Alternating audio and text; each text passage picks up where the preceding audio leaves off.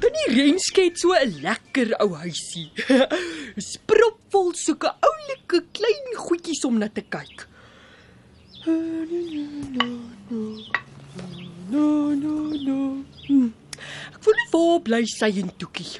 Hulle het net gou-gou kafee toe gestap om melktjies te gaan koop.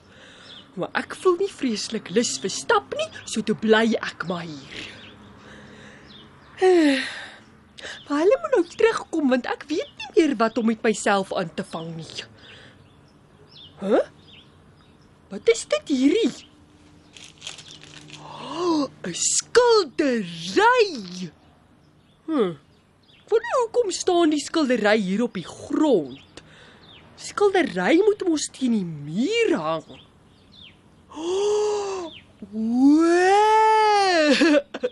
Oi, tannie Renske kan nie die skildery hang nie want sy weet nie hoe nie. Hm, ja, Benny en Sari se pa moet altyd alles ophang vir hulle maas want want hulle weet nie hoe nie. Wag, wag. Laat ek Poen Blonkie die skildery vir tannie Renske hang. ek is seker sy sal baie bly wees. Hm. Hoe hou mense skildery? Ek was nog nooit by gewees as Benny of Sari se pa dit doen nie. Skildery hang op die muur wees. Hmm. Oh, ek weet. Ek toekie gebruik altyd wondergom om al ons prentjies teen die mure op te plak. Dis wat ek gaan gebruik. Wondergom. hm.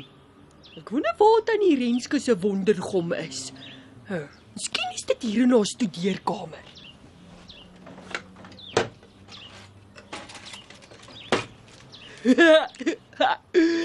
hier is dit. Nou moet ek net die skildery omdraai sodat ek die wondergom op al vier die hoekies kan sit. Ja. Oh, ploeg bring my die skildery swaar. So ja. Hm. Moet ek die wondergom uithaal? Een stukkie. Ah, hier is die eerste hoekie. En uh, en die uh, tweede hoekie. En drie. En uh, laaste bietjie. Uh, en die laaste hoekie. Goed. Nou moet ek kom net ophang en dan is ek klaar. Ooh, tannie Renske gaan so bly wees. My skildery is baie swaar. Ja, so. So ja, so en Ou, druk kom teen die muur vas. Ou. Oh, ek dink hy styf genoeg vasgedruk. Dit lyk mooi. hm. Lyk effe skief, maar maar dit sal seker nie pla nie. en dit dit hang nou nie so hoog soos al haar ander skilderye nie, maar maar ek het nie 'n leer nie en ek is ook nie so groot. Man, ons is terug. Oh, Jippie! Oh, ek gaan eers niks vir tannie Renske sê nie. Ek wil kyk of sy dit self raak sien. Hier is ek.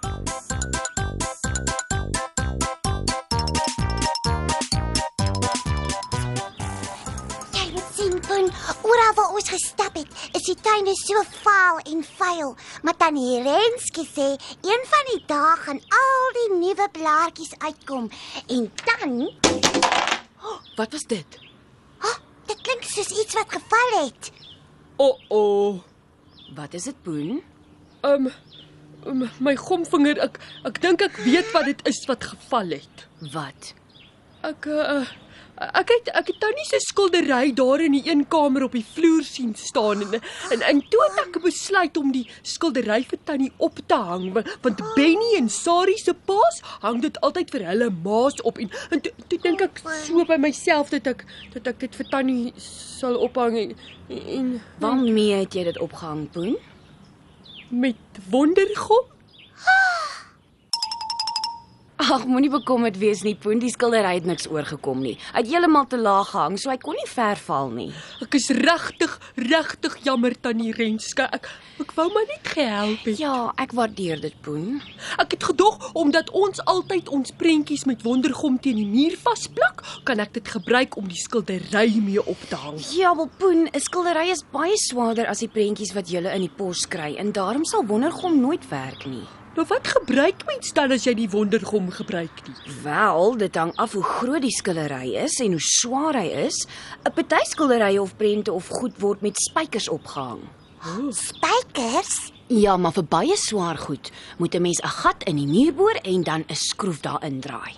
Ek het nooit van spykers en bore en skroewe gehoor nie. Ek sê julle wat, môre is mos Saterdag. Ja? Hoekom slaap julle twee nie hier vanaand nie en dan kan julle my môre help om die skildery op te hang. Dan leer ek julle alles van bore en skroewe en spykers.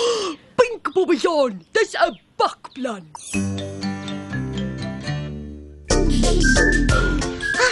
Baie dankie vir die ontbyt tannie Renske. Ja, dit was fantasties. Dis 'n plesier julle twee. Is julle twee plonkies reg om te leer van bore, skroewe en spykers? Ja, so reg, soos 'n roer. Nou onthou, party goed word met spykers opgesit en ander goed met skroewe. Ja, die ligte goed word met spykers opgesit. Ja, en, en die swaar goed, soos die skildery wat ek gister probeer opsit het, Aha. word met skroewe vasgesit. Dis reg.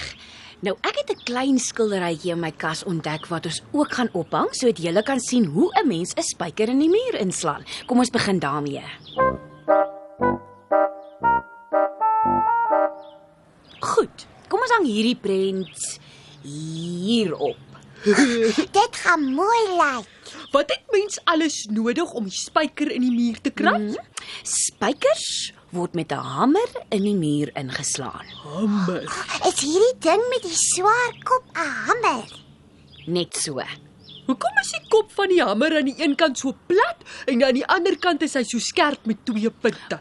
O, met die platkant word die spyker ingeslaan en met die ander kant word die spykers mee uitgetrek. Wow. Goed, hier is 'n spyker. sien julle? Hy het 'n skerp punt en hierbo is die spyker plat. Nou druk jy die skerp punt teen die muur. Daar waar die gaatjie moet wees, nee. Ja, en dan kap jy met die platkant van die hamer teen die platkant van die spyker. Sy. Kyk, die spyker is in die muur. Ha? So ja. Hy moet lekker diep ingekap wees, anders trek hy uit, maar nie te diep nie, want anders kan die prentjie nie hang nie. Hang nie prentjie dat ons sien tannie Renske?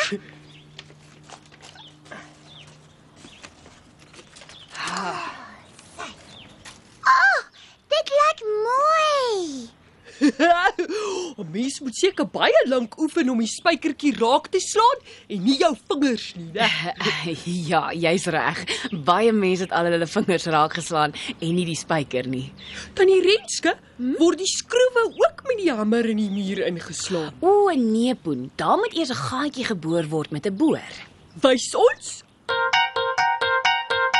Hæ? Huh? Is die ding met die baie skerp punt die boor? Ja, as jy die boor aansit, draai jy die voorste skerp punt of die boorpunt, so wat hulle hom noem, in die ronde en dit maak dan 'n gat in die muur. Kom ek wys julle. Hier is die gaatjie wat ek nou wil boor, né? Ek sit die punt van die boor teen die muur en dan druk ek die knoppie. Kyk die gaatjie in die muur. Ooh, ook, ek wil ook. O, dit lyk nou baie prettig. Uh nee, Poen, kinders moet glad nie met bore speel nie. Ja, soos ek jou ken, boor jy 'n hele paar gate in jouself, Boen. Ja, dis baie gevaarlik. Ag, nou goed. Wat gebeur nou, Tannie? Wel, na ek die gat geboor het, dan sit ek hierdie plastiek dingetjie daarin. Wat is dit? Dit word 'n muuranker genoem. Huh, Wat doen dit? Wel, skroewe word mos gebruik om goed op te hang wat baie swaar is. Nou om te keer dat die swaar ding afval, moet die skroef stewig in die muur geanker wees. O, en dit is wat die muuranker doen. Ja, kyk, ek sit nou die muuranker in en dan die skroef en dan draai ek die skroef met 'n skroewedraaier in. ploegporing, maar dis interessant.